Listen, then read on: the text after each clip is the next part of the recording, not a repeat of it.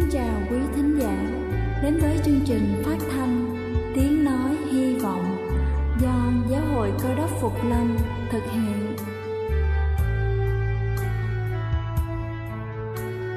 Kính thưa quý vị, Đức Chúa Giêsu trước khi Ngài về trời đã ban cho các môn đệ của Ngài một điều răn mới, đó là họ phải yêu thương nhau như chính tình yêu mà Ngài đã dành cho họ.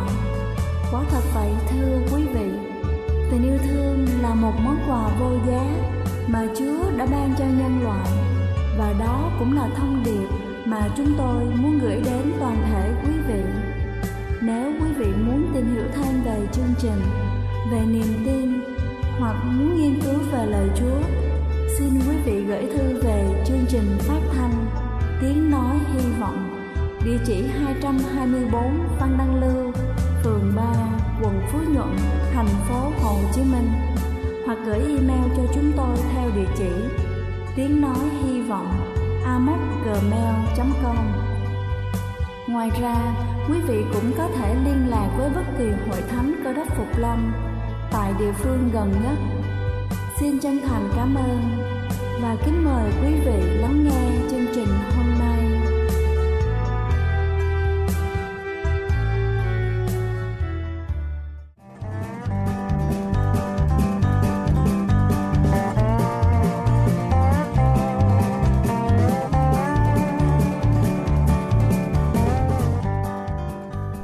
Chào quý vị khán giả đang lắng nghe chương trình phát thanh Tiếng Nói Hy Vọng.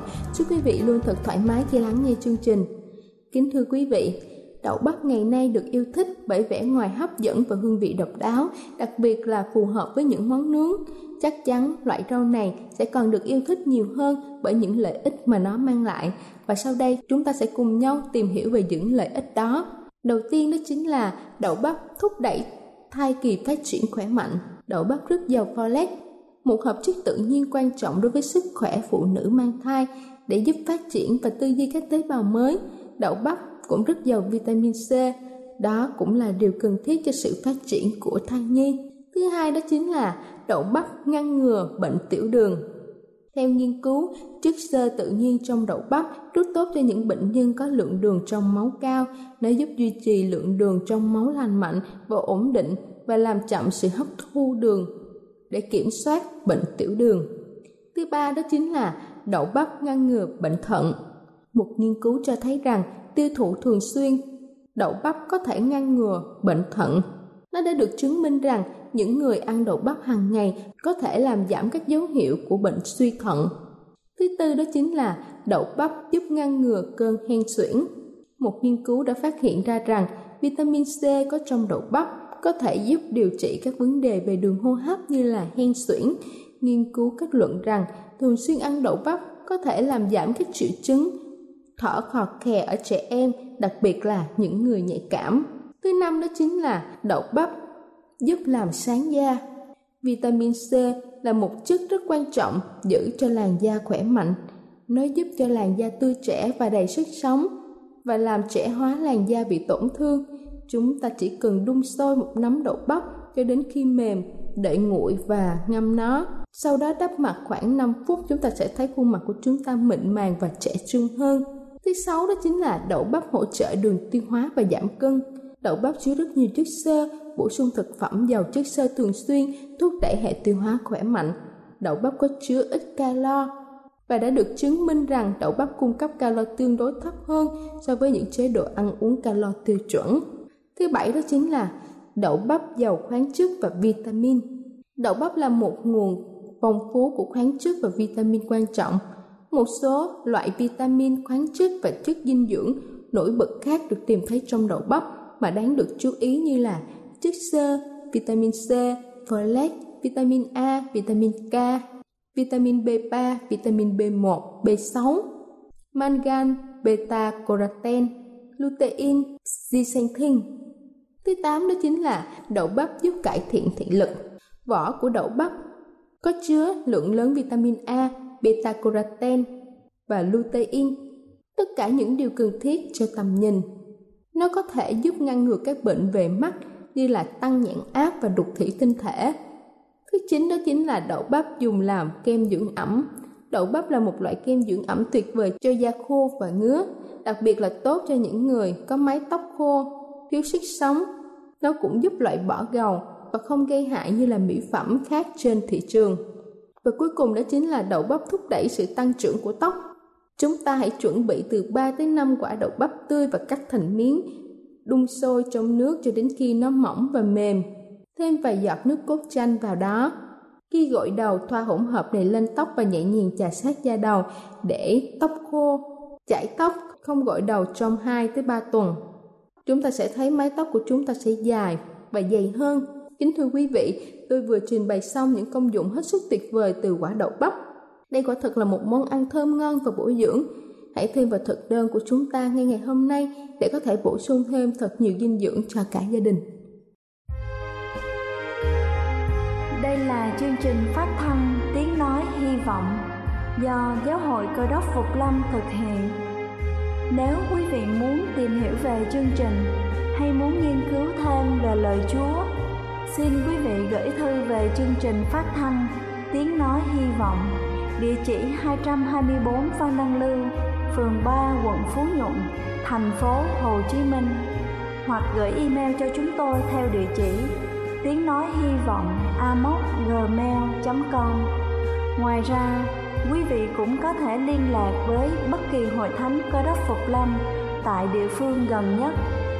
Xin chân thành cảm ơn và kính mời quý vị tiếp tục lắng nghe chương trình hôm nay.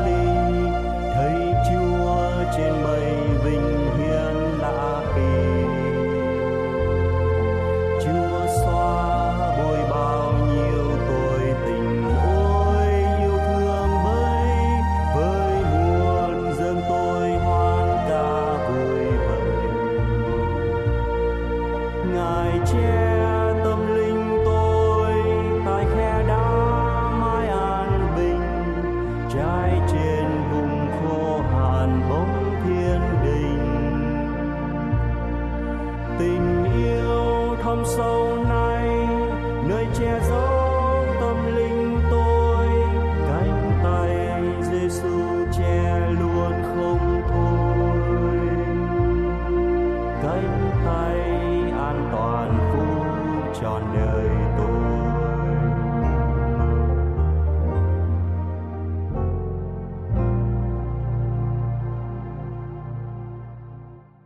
Kính chào quý thính hữu, kính thưa quý vị và các bạn thân mến. Hôm nay chúng tôi rất là làm vui mừng được hội ngộ cùng quý vị. Đề tài mà chúng tôi dự định sẽ thảo luận cùng quý vị hôm nay là những điều không thay đổi. Nhưng trước hết mời quý vị cùng chúng ta lắng động tâm hồn để nghe lời Chúa phán dạy trong sách Malachi đoạn 3 câu thứ 6. Ta là Jehovah Đức Chúa Trời, ta không hề thay đổi. Bởi cớ đó các ngươi là con trai Gia-cóp chẳng bị diệt vong. Và trong Thánh Kinh Tân Ước Hebreu đoạn thứ 13 câu 8, Đức Chúa Giêsu là Đấng hôm qua, ngày nay và cho đến đời đời không hề thay đổi. Kính mời quý vị để trong giây lát tôi xin dâng lời cầu nguyện. Kính lạy Thiên Phụ từ ái chúng con Đức Chúa Trời toàn năng, chúng con tạ ơn Chúa đã ban cho chúng con được bình an, được khỏe mạnh và được có thì giờ lắng động tâm hồn hướng lại ba ngôi Đức Chúa Trời trong giờ phút này, để chúng con nghe lời của Chúa phán dạy trong Thánh Kinh qua chương trình phát thanh. Cầu xin Chúa Ngài dẫn dắt chúng con vào lời của Ngài, để lời chúng con nghe, tâm hồn chúng con được tiếp nhận và chúng con sống ở trong lời của Chúa, được bình an, được biến đổi. Chúng con cảm tạ ơn Cha. Chúng con cầu nguyện trong danh của Đức Chúa Giêsu là Đấng cứu thế. Amen. Kính thưa quý vị, chúng ta sống trong một thế giới thay đổi không bao giờ ngừng. Mặt trăng chạy xung quanh trái đất, trái đất chạy xung quanh mặt trời. Mặt trời là định tinh, trái đất và mặt trăng là hành tinh. Định tinh và hành tinh gọi là thái dương hệ. Định tinh không đứng yên một chỗ mà cũng vẫn chuyển động trong vũ trụ và để kéo theo những hành tinh khác của nó. Trong năm có 4 mùa 8 tiết thay đổi nhau không ngừng, và biên giới lãnh thổ của các quốc gia trên thế giới có khi cũng đổi tên và ranh giới cũng biến đổi, dời qua xích lại. Tính đến công việc làm ăn ở trong đời sống của chúng ta hàng ngày cũng có sự thay đổi, và ngay cả cái cách sống của mỗi người, của mỗi gia đình cũng có sự thay đổi thường xuyên xảy ra trong xã hội của loài người. Ngay cả bản thân con người của chúng ta đây cũng thay đổi, thể chất của chúng ta thay đổi, tinh thần của chúng ta thay đổi, và tình cảm của chúng ta cũng thay đổi tùy theo nhịp điệu của đời sống chúng ta. Ngay cả đến cái lý tưởng và mục đích sống của mỗi người trong chúng ta cũng bị thay đổi theo thời gian, theo hoàn cảnh, theo trạng huống của cuộc đời. Như vậy thì chỉ có Đức Chúa Trời là không bao giờ thay đổi, bởi vì Đức Chúa Trời và những điều chi thuộc về Ngài thì không bao giờ tùy thuộc vào hoàn cảnh, tùy thuộc vào không gian hay là thời gian. Như lời mà tôi đã đọc cùng với quý vị trong buổi ban đầu của chương trình hôm nay, những điều gì không hề thay đổi. Trước hết, chúng ta được biết Thánh Kinh xác nhận rằng tiền công của tội lỗi không bao giờ có thể thay đổi được. Trong sách Roma đoạn 6 câu 23 tiếp rằng vì tiền công của tội lỗi là sự chết, nhưng sự ban cho của Đức Chúa Trời là sự sống đời đời trong Đức Chúa Giêsu Christ Chúa chúng ta. Tiền công của tội lỗi là sự chết, Vâng, thưa quý vị, sự chết không bao giờ thay đổi được. Dầu là xã hội chúng ta văn minh đến đâu đi nữa, xã hội của chúng ta tiến bộ đến đâu đi nữa, khoa học kỹ thuật có tiến bộ đến đâu đi nữa, cũng không thay đổi được cái sự chết. Bởi vì sự chết là kết quả của tiền công tội lỗi đưa đến cho con người phải chết. Mặc dầu đồng bạc bị lạm phát và mất giá, nhưng tiền công của tội lỗi thì vẫn như cũ, với một cái giá của nó là sự chết. Lời cảnh báo được truyền phán từ ở trong vườn Eden, phạm tội là chết, nhưng Satan đã dùng chiêu bài lường gạt để thay đổi cái điều đó là sẽ không hề chết đâu. Chính Satan dùng cái điểm này mà thao túng được cái sự vâng lời trong đời sống của bà Eva là tổ mẫu của loài người. Nhưng sự thật tội lỗi đã làm cho tâm linh chết, mất sự sống đời đời, và thể xác phải chết. Và sự chết cứ tiếp tục đến tất cả mọi người, từ thế hệ này qua thế hệ khác, như lời Kinh Thánh có ghi chép rằng Roma đoạn 5 câu thứ 12. Cho nên như bởi một người mà tội lỗi vào trong thế gian, lại bởi tội lỗi mà có sự chết, thì sự chết đã trải qua trên hết thảy mọi người như vậy, vì mọi người đều phạm tội. Trải qua các thời đại, các vua chúa, các kẻ có quyền thế giàu có tìm đủ mọi phương cách để kéo dài cái đời sống thêm dẫu cho một phút nữa, nhưng rồi cũng thất bại. Bao nhiêu công trình tìm thuốc trường sinh bất tử cũng không thể thực hiện được, bởi vì tiền công của tội lỗi là sự chết. Và mọi người đều đã phạm tội thì mọi người phải trả với cái giá của nó là sự chết. Khi chúng ta đi ngang qua nhà quàng hay nghĩa trang, nó nhắc nhở cho chúng ta chứng cứ về tiền công của tội lỗi đưa đến con người chết mất và tuyệt vọng. Sự hình phạt cuối cùng cho một tội nhân là một chứng cứ để minh chứng rằng tiền công của tội lỗi là sự chết.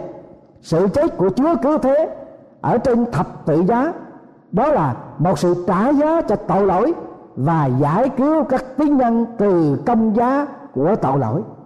Định luật gieo gặt nhân quả sẽ không bao giờ thay đổi. Chúng ta gieo gì thì gặt nấy, chúng ta gieo ít thì gặt nhiều. Chúng ta gieo tội lỗi sẽ không bao giờ gặt vượt phước hạnh. Gieo một ý nghĩ thì gặt một lời nói, gieo một lời nói gặt một hành động, gieo một hành động gặt một thói quen, gieo một thói quen gặt một đặc tính, và gieo một đặc tính gặt một định mệnh. Cái hậu quả của nó là bắt đầu cái chỗ chúng ta gieo một ý nghĩ. Vâng, gieo gì gặt nấy. Và mùa gặt hái cho định mệnh có hai điều ngạc nhiên sau cùng là ai gieo xác thịt thì gặt sự hư mất, ai gieo thần linh thì gặt sự sống đời đời, như lời phán dạy của Chúa. Và mỗi giờ phút chúng ta sống qua là thời gian chúng ta gieo. Và nên nhớ rằng chúng ta gieo gì thì gặt nấy. Chúng ta thận trọng để gieo trong lời nói, gieo trong ý nghĩ, gieo trong hành động, và gieo trong nếp sống của chúng ta, cũng như gieo trong những thói quen của chúng ta. Một thói quen không tốt chúng ta gieo, chúng ta sẽ gặt lấy hậu quả của nó. Thứ ba là luật pháp của Đức Chúa Trời không hề thay đổi. Lời Thánh Kinh đã xác nhận trong sách Ê-sai như sau: hãy theo luật pháp và lời chứng, nếu dân chẳng nói như vậy, chắc sẽ chẳng có rạng đông cho nó. Vâng, luật pháp của Đức Chúa Trời cũng giống như mặt trời mọc lên để cai quản ban ngày. Nếu không có luật pháp của Chúa, và nếu luật pháp của Chúa thay đổi thì mặt trời cũng sẽ thay đổi. Và nếu không có luật pháp của Đức Chúa Trời, hoặc luật pháp của Đức Chúa Trời bị thay đổi, thì là con người cũng đi trong sự tối tăm mà thôi. Đức tin không thể nào làm lung lay luật pháp của Chúa được. Roma đoạn 3 câu 31 và đoạn 7 câu thứ 12 ghi chép rằng: chúng ta nhân đức tin mà bỏ luật pháp hay sao? Chẳng hề như vậy, trái lại chúng ta làm vững bền luật pháp. Vâng, một khi quý vị đạt cái đức tin của mình ở trong Chúa, và chúng ta phải sống đời sống vâng phục để bảo vệ luật pháp của Đức Chúa Trời. Cho nên đức tin không thể nào thay đổi luật pháp của Đức Chúa Trời được. Chúng ta phải sống đời sống vâng phục để bảo vệ vẹn toàn luật pháp của Đức Chúa Trời. Ấy vậy, luật pháp là thánh, điều răn cũng là thánh, công bình và tốt lành. Đó là đặc tính của luật pháp Đức Chúa Trời: công bình, tốt lành và thánh khiết. Ta hãy nghe Đức Chúa Jesus Christ Ngài phán dạy như sau: các ngươi đừng tưởng ta đến đặng phá luật pháp hay là lời tiên tri. Ta đến không phải để phá, song để làm cho trọn. Vì ta nói thật cùng các ngươi, đương khi trời đất chưa qua đi, thì một chấm, một mét trong luật pháp cũng không qua đi được, cho đến khi mọi sự được trọn. Vậy ai hủy một điều cực nhỏ nào trong những điều răn này và dạy người ta làm như vậy, thì sẽ bị xưng là cực nhỏ trong nước thiên đàng. Còn nếu ai giữ những điều răn ấy và dạy người ta nữa, thì sẽ được xưng là lớn trong nước thiên đàng. Vì ta phán cho các ngươi rằng, nếu sự công bình của các ngươi chẳng trỗi hơn sự công bình của các thầy thông giáo và người dòng Pha-ri-si, thì các ngươi chắc không vào được nước thiên đàng đâu. Còn gì không thay đổi thuộc về của Đức Chúa Trời? Lời của Đức Chúa Trời không hề thay đổi. Cỏ khô hoa rụng, nhưng lời phán của Đức Chúa Trời chúng ta còn mãi mãi đời đời. Ê-sai đoạn 40 câu thứ 8. Và Đức Chúa Giêsu Christ Ngài cũng đã phán rằng: trời đất sẽ qua đi, nhưng lời ta phán sẽ còn mãi mãi. Tình yêu của Đức Chúa Trời không hề thay đổi. Chúng ta hãy nghe lời của Chúa xác nhận điều đó: vả họa mới có kẻ chịu chết vì người nghĩa, dễ thường cũng có kẻ bằng lòng chết vì người lành. Nhưng Đức Chúa Trời đã tỏ lòng yêu thương Ngài đối với chúng ta khi chúng ta còn là người có tội, thì Đấng Christ vì cớ chúng ta đã chịu chết trên thập tự giá. Chúng ta hãy nghe một lời chứng của một con cái Chúa, chứng thật về tình thương của Đức Chúa Trời. Khi tôi phạm tội và chạy trốn Ngài, Ngài vẫn yêu tôi. Khi sống trong những ngày tội lỗi tôi nguyền rủa Chúa, Ngài vẫn yêu thương tôi. Ngài dành tình thương của Ngài cho tôi trước khi tôi sanh ra. Trước khi một ngôi sao sáng, Chúa đã yêu tôi, và Ngài không bao giờ ngưng dứt tình yêu thương của Ngài dành cho cả đời tôi. Vâng, thưa quý vị và các bạn thân mến, khi chúng ta nếm trải được cái tình thương của Chúa, chúng ta mới cảm nhận được tình thương của Chúa không bao giờ thay đổi. Bởi thế cho nên tiên tri Ê-sai đã tuyên xưng rằng: dầu núi dời, dầu đồi chuyển, nhưng làm nhân từ ta đối với ngươi chẳng dời khỏi ngươi, lời giao ước bình an của ta chẳng chuyển qua. Đức Jehovah là Đấng thương xót ngươi phán vậy. Và cái tình thương đó được bày tỏ trên thập tự giá của Đức Chúa Giêsu. Giăng đoạn 15 câu thứ 13 của Chúa Giêsu minh chứng rằng chẳng có sự yêu thương nào lớn hơn là vì bạn hữu mà phó sự sống mình. Vâng, Đức Chúa Giêsu Christ Ngài đã phó sự sống của Ngài trên thập tự giá để làm của lễ chuộc tội chúng ta. Đó là chứng cơ của tình yêu thương Chúa, và đã hơn 2.000 năm qua không bao giờ có thể thay đổi được. Vì ân điển của Đức Chúa Giêsu được bày tỏ tình yêu bất diệt của Đức Chúa Trời đối với kẻ tin cậy Ngài.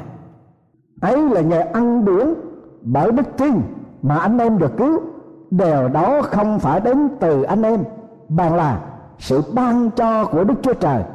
Ấy chẳng phải bởi việc làm đâu, hầu cho không ai khoe mình, vì chúng ta là việc Ngài làm ra, đã được dựng nên trong Đức Chúa Jesus Christ để làm việc lành mà Đức Chúa Trời đã sắm sẵn trước cho chúng ta trong Đức Chúa Jesus Christ. Kính thưa quý vị và các bạn thân mến, những lẽ thật trên đây chúng tôi đã trình bày cùng quý vị là không bao giờ thay đổi. Đó là đối tượng để có thể thay đổi đời sống tội lỗi của chúng ta. Quý vị có sẵn sàng để lẽ thật không hề thay đổi để đổi thay cuộc đời của quý vị chăng, hầu cho quý vị được tha tội lỗi của mình và được biến đổi cái cách sống, cái nếp sống cũ của mình để sống một đời sống mới trong Đức Chúa Jesus Christ và trong lẽ thật không hề thay đổi của Đức Chúa Trời, để được cứu vạn toàn linh hồn của mình trong ngày mà Chúa Giêsu tái lâm chăng.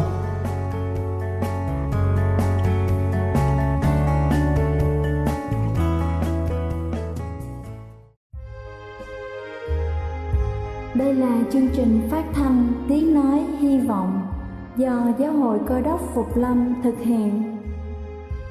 Nếu quý vị muốn tìm hiểu về chương trình hay muốn nghiên cứu thêm về lời Chúa, xin mời quý vị gửi thư về chương trình phát thanh Tiếng Nói Hy Vọng, địa chỉ 224 Phan Đăng Lưu, phường 3, quận Phú Nhuận, thành phố Hồ Chí Minh, hoặc gửi email cho chúng tôi theo địa chỉ tiếng nói hy vọng amos@gmail.com.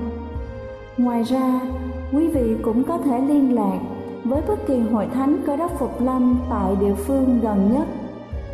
Xin chân thành cảm ơn và hẹn gặp lại quý vị trong chương trình lần sau.